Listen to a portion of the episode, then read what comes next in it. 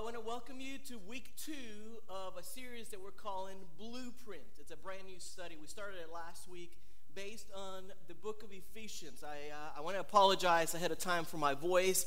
I've been sick since Wednesday, and Pastor Nicholas is out of town, and uh, we pre recorded the message. Did not want to make anybody sick, and really didn't want to do multiple services, trying to give my, my throat a break. I've had a severe throat, um, sore throat, and um, so I hope that you guys understand. If you have your Bibles, turn to Ephesians chapter 1, verse 4. Ephesians chapter 1, verse 4.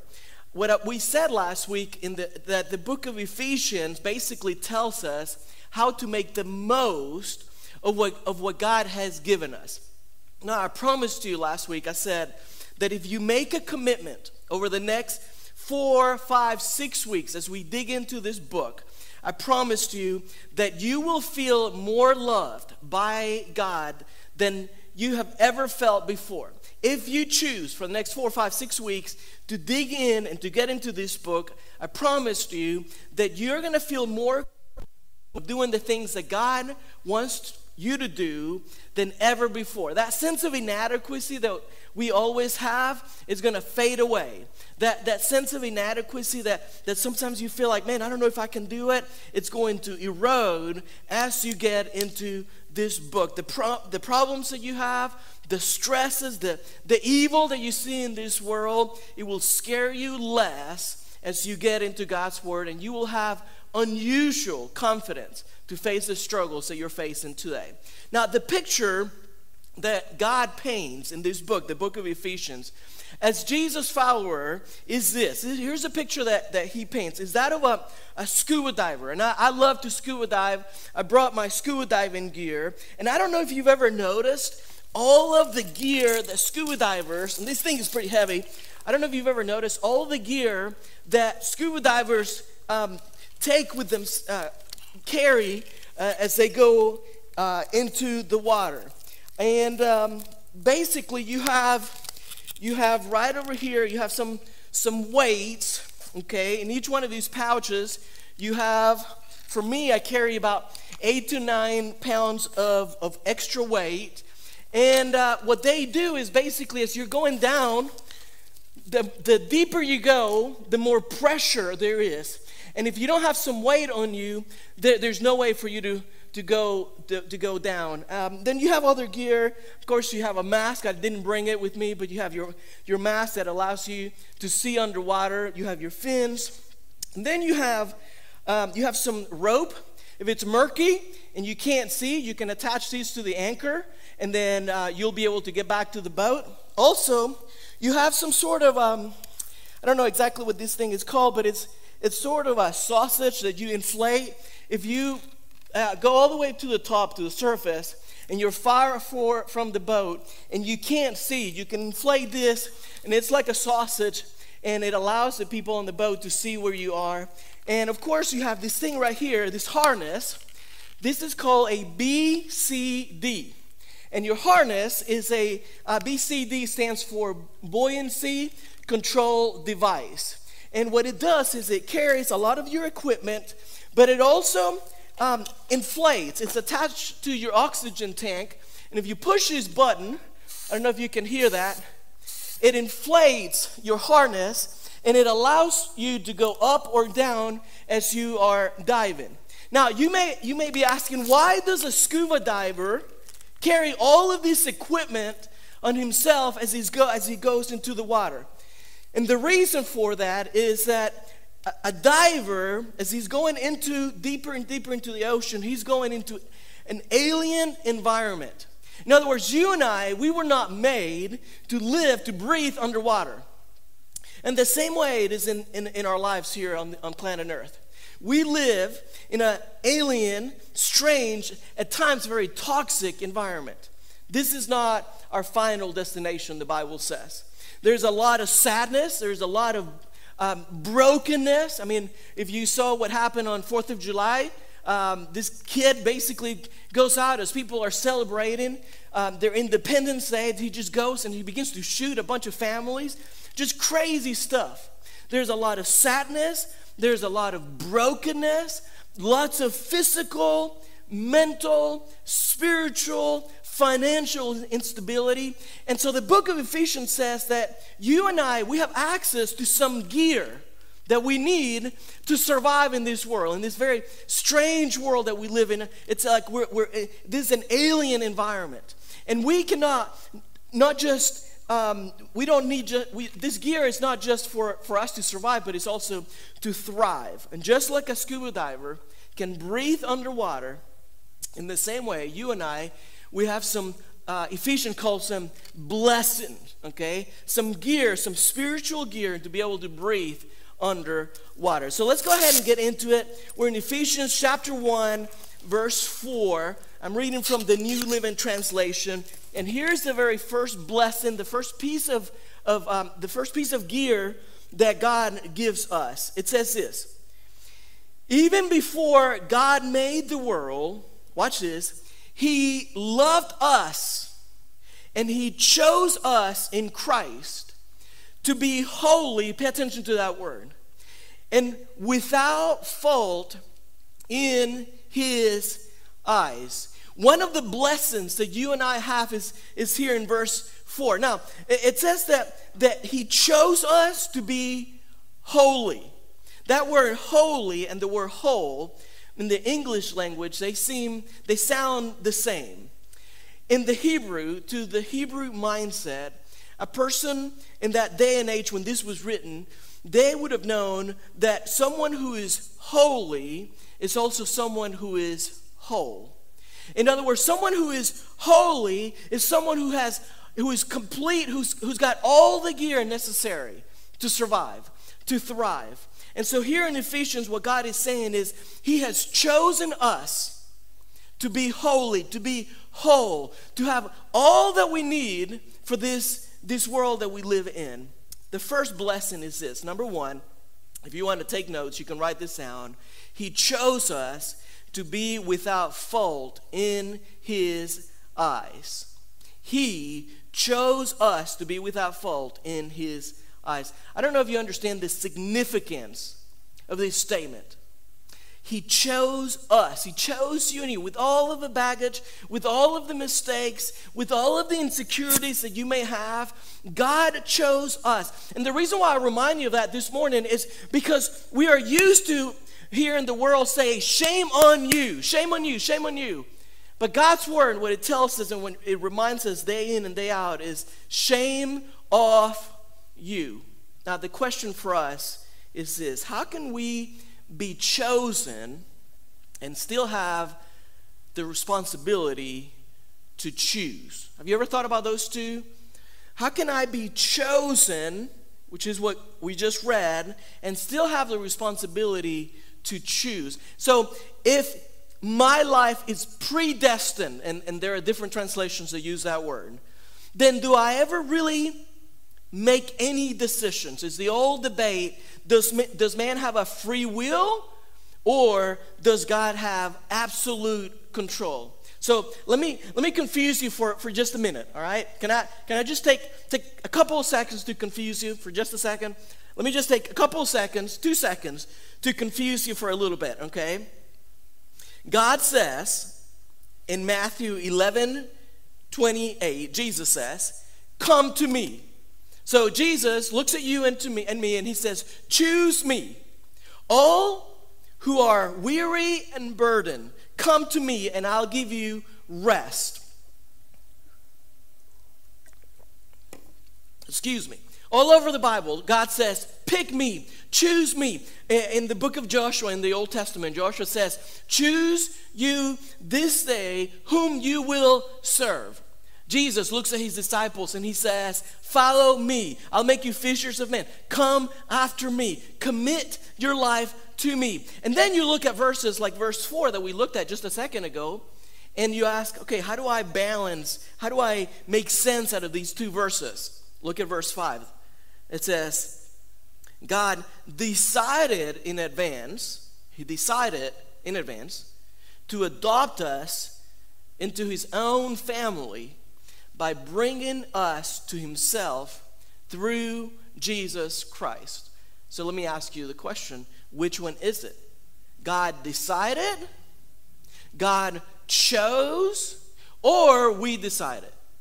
We have a free will and we chose. It kind of reminds you of the story of the, the two groups of people in church. They were divided over this issue. Uh, God's you know, in, in, absolute control of everything versus man's free will. And it kind of split up these two groups, and they were being mean to each other, and they were saying things behind each other's back. And, and you know, that's actually what's dangerous when we take a subject from a, a theology of the Bible and it splits us up because that's what the enemy wants. And so you have these two groups one that's all about God's control uh, you know he's got he's sovereign period and then the other one where it's it's all about man's free will and um, and one guy, one of the students from the group in, in, in that church says, You know what? I believe that God is always in control. So I'm going to join this group. And he gets to that group and he, you know, they receive him and they're glad and they embrace him and they ask him, Who's who sent you? And, and he goes, he goes, No, no, nobody sent me. I came on my own free will. And of course, this group was a group that was all about God's you know, in control of everything. And so they kicked him out. It's like, oh no, you don't belong here. Go to the other group. They sent him to the other group. He goes to the other group and they, they see him come and he says, hey, i I've come to join you guys. And they received him with open arms and they embraced him. And, and, and they, they said, We're so glad that you decided to join us. And he goes, Well, I really didn't decide to join you guys. The other group, they actually kicked me out. They sent me this way. I figured it must be God's will. And of course, they were the group that were all about man's free will, and they kicked him out. And so I tell you that to say this. When people try to put you in, in, in a corner, when you're talking about theology, when you're talking about different things from God's word, and, and they're, they're a little bit too big for, for our peanut sized brains to understand, don't let people put you into a little corner and decide it's got to be this way or it's got to be this way. Because the truth of the matter is that maybe there's room for both truths. Maybe there's room for God being sovereign and for us to have a free will. And the best explanation that I can give you I heard this a while back, is that um, of a quarter. I have a quarter in my hand, and the more I look at it, let's just say that I'm looking at the head side, okay? The more I look at it, the more I study it, the more I'm gonna find out little details that I haven't, maybe, maybe I haven't paid attention to before. Let's just say that this side, the head side that I'm looking at right now, let's say that it represents God's sovereignty. The more I look at it, the more I'm going to learn from it. Now, if I flip the coin and I, I look at the tail side of it, the more I look at it, the more I'm gonna I'm gonna learn. I'm gonna pick up on things that I haven't noticed before. Now, let's say that this side is actually the tail side. It, it actually represents man's free will.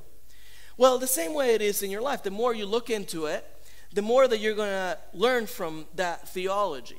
Now, I can't look at both at the same time, right? I can flip the coin, I can go back and forth and look at one side and look at the other side, but I, I can't do both at the same time. And I wonder if, it's, if that's the way it is with this, these truths. They're two sides of the same coin. God is sovereign, and I can tell you that is 100% true, and man has a free will. Now, can I reconcile those two truths? No. But here's what I encourage you to do let God be wiser than you. Let God be wiser than man. Why is it that we always have this need, this burning desire to want to know more? Why, why can't we be satisfied with the truth that God's already given us that's easy to understand. You know, love me with all your heart, with all your might, with all your soul. Love your neighbor as yourself. Why can't, why do we always have to go and dig in and find out more and, and we're never satisfied with what with the truth that he's given us? I, I'm convinced that one day we will understand, we'll be able to balance both truth, God being sovereign and us having a free will. But for now, please know that there are times when you come to a passage of scripture and you look and you, you have to say, you know what, this passage right here is this side of the coin. Or this passage right here is this other side of the coin. So look in verse 5. It says, So God decided in advance to adopt us into his own family. This, this is one side of the coin, okay? By bringing us to himself through Jesus Christ. And now, watch this. This is what he wanted to do, and it gave him great pleasure. I, I love this. This is what he wanted to do to adopt us into his own family, and it gave him great pleasure. I love this verse. I love this more than I could ever tell you. This, this makes me want to serve my God. This, this makes me want to give him all of my allegiance. This makes me, when I read this, this is what he wanted to do. And he gave him great pleasure. This makes me want to give him all of, all of my worship. It, it makes me want to get on my knees and praise him.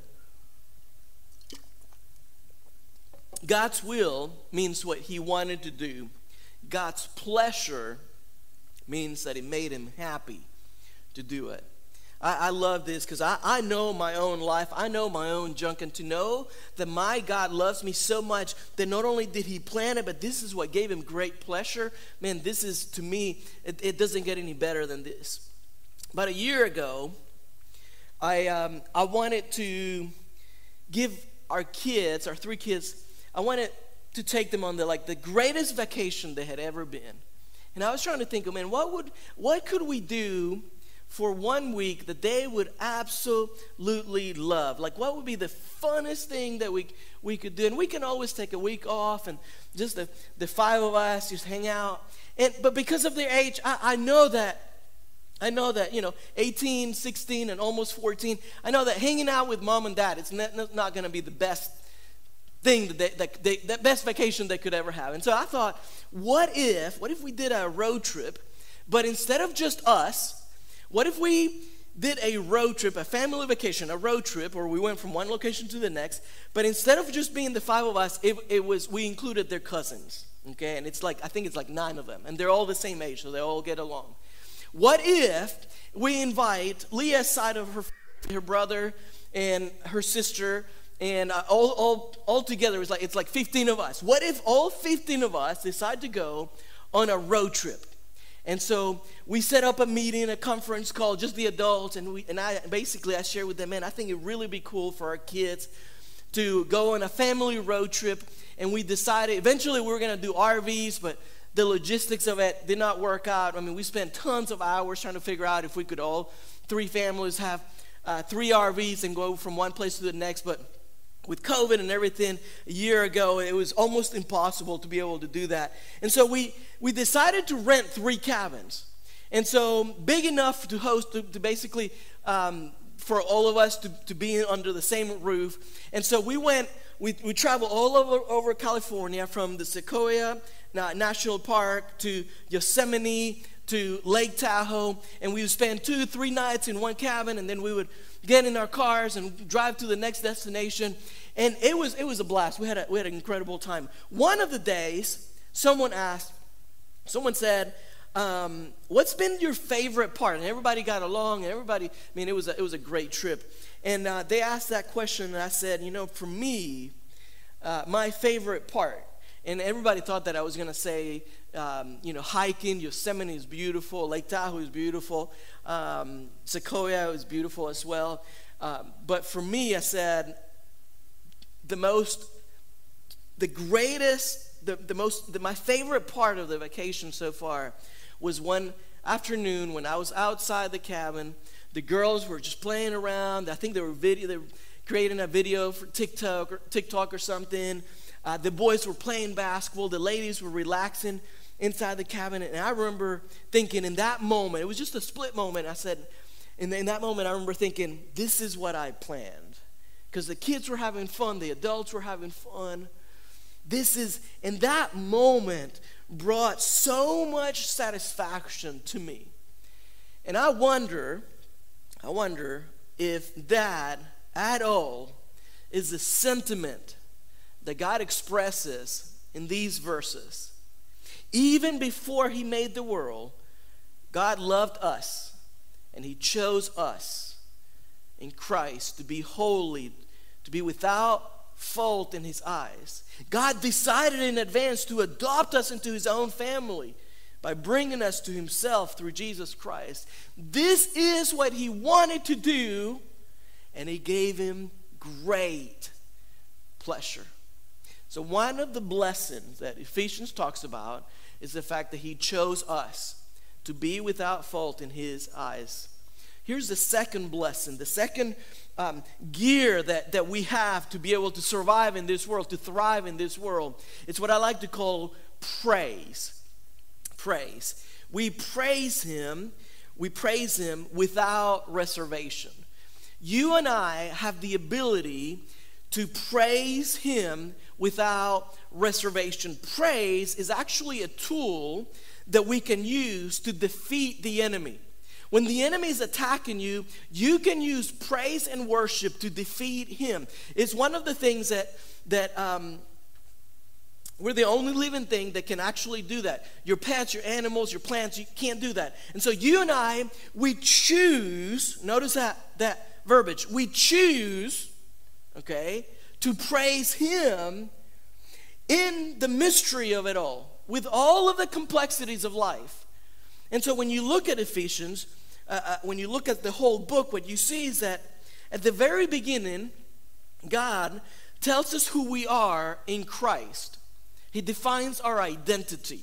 And then later in the book, he's going to tell us what we do in Christ. So he, he, begins by who we are in Christ, he ends by what we do in Christ. And that is the difference between religion and Christianity. The difference between religion and Christianity is that in most religions, you do and then you become. You do in order to become. In Christianity, it's the other way around. What we do actually grows out of who we are. And so look in verse 6, okay? Verse 6, the proper response, because we've been given so much. We have all of this gear, we have all the equipment necessary, okay? Because of all of the equipment that we have, verse 6 this is the pro- proper response. So, we praise God for the glorious grace He has poured out on us who belong to His dear Son. He's so rich in kindness and grace that He purchased our freedom with the blood of His Son and forgave us our sins. Verse 8 He has showered, I love that word, and I'll explain it here in a minute. He has showered his kindness on us, along with all wisdom and understanding.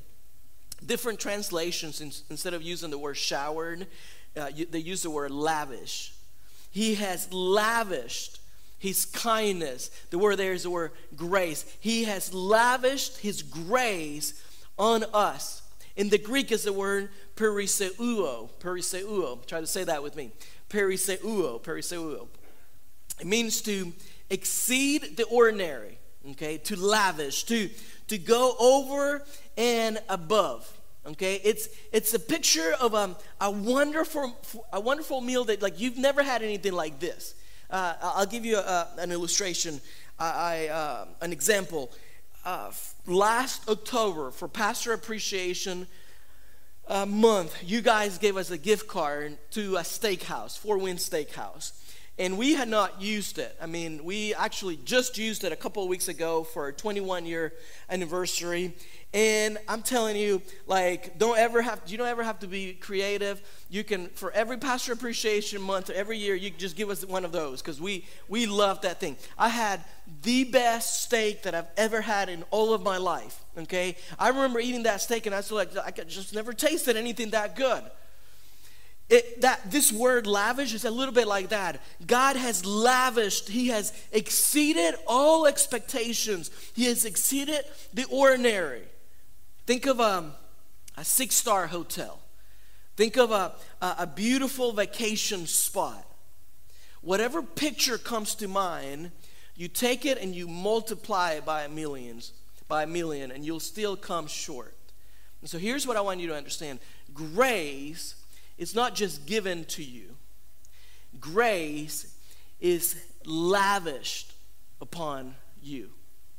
It's not just given to you, it is lavished upon you. And so the natural response for us should be to praise Him. That's the natural response because He chose us to be holy, He chose us to be blameless. The only thing that we can do is to choose Him. And so grace is not just given to us, it's lavished upon us. And we should have the attitude that says, God, I am so grateful for what you've given me that I am blameless. That means nobody can point a finger. In your sight, God, nobody can point a finger. I'm so grateful, God, when I look at my own life, when I look at, like, I know that in my own effort, like, I just see the wickedness, I see the evil, I see my sin, I see the mistakes, God, and I know that I'm not enough. But, God, I'm thankful that when you look at me, Lord, you see me as a new person. You see me through the filter of Jesus Christ. God, I'm thankful that you have chosen to adopt me into your family. When this was written, when the book of Ephesians was written, in the Roman world, if you adopted a family, if you adopted a son or a daughter, you took legally, you took full ownership of that person. So if they had a debt, you took responsibility of that debt. If they had baggage from the past, you took over that.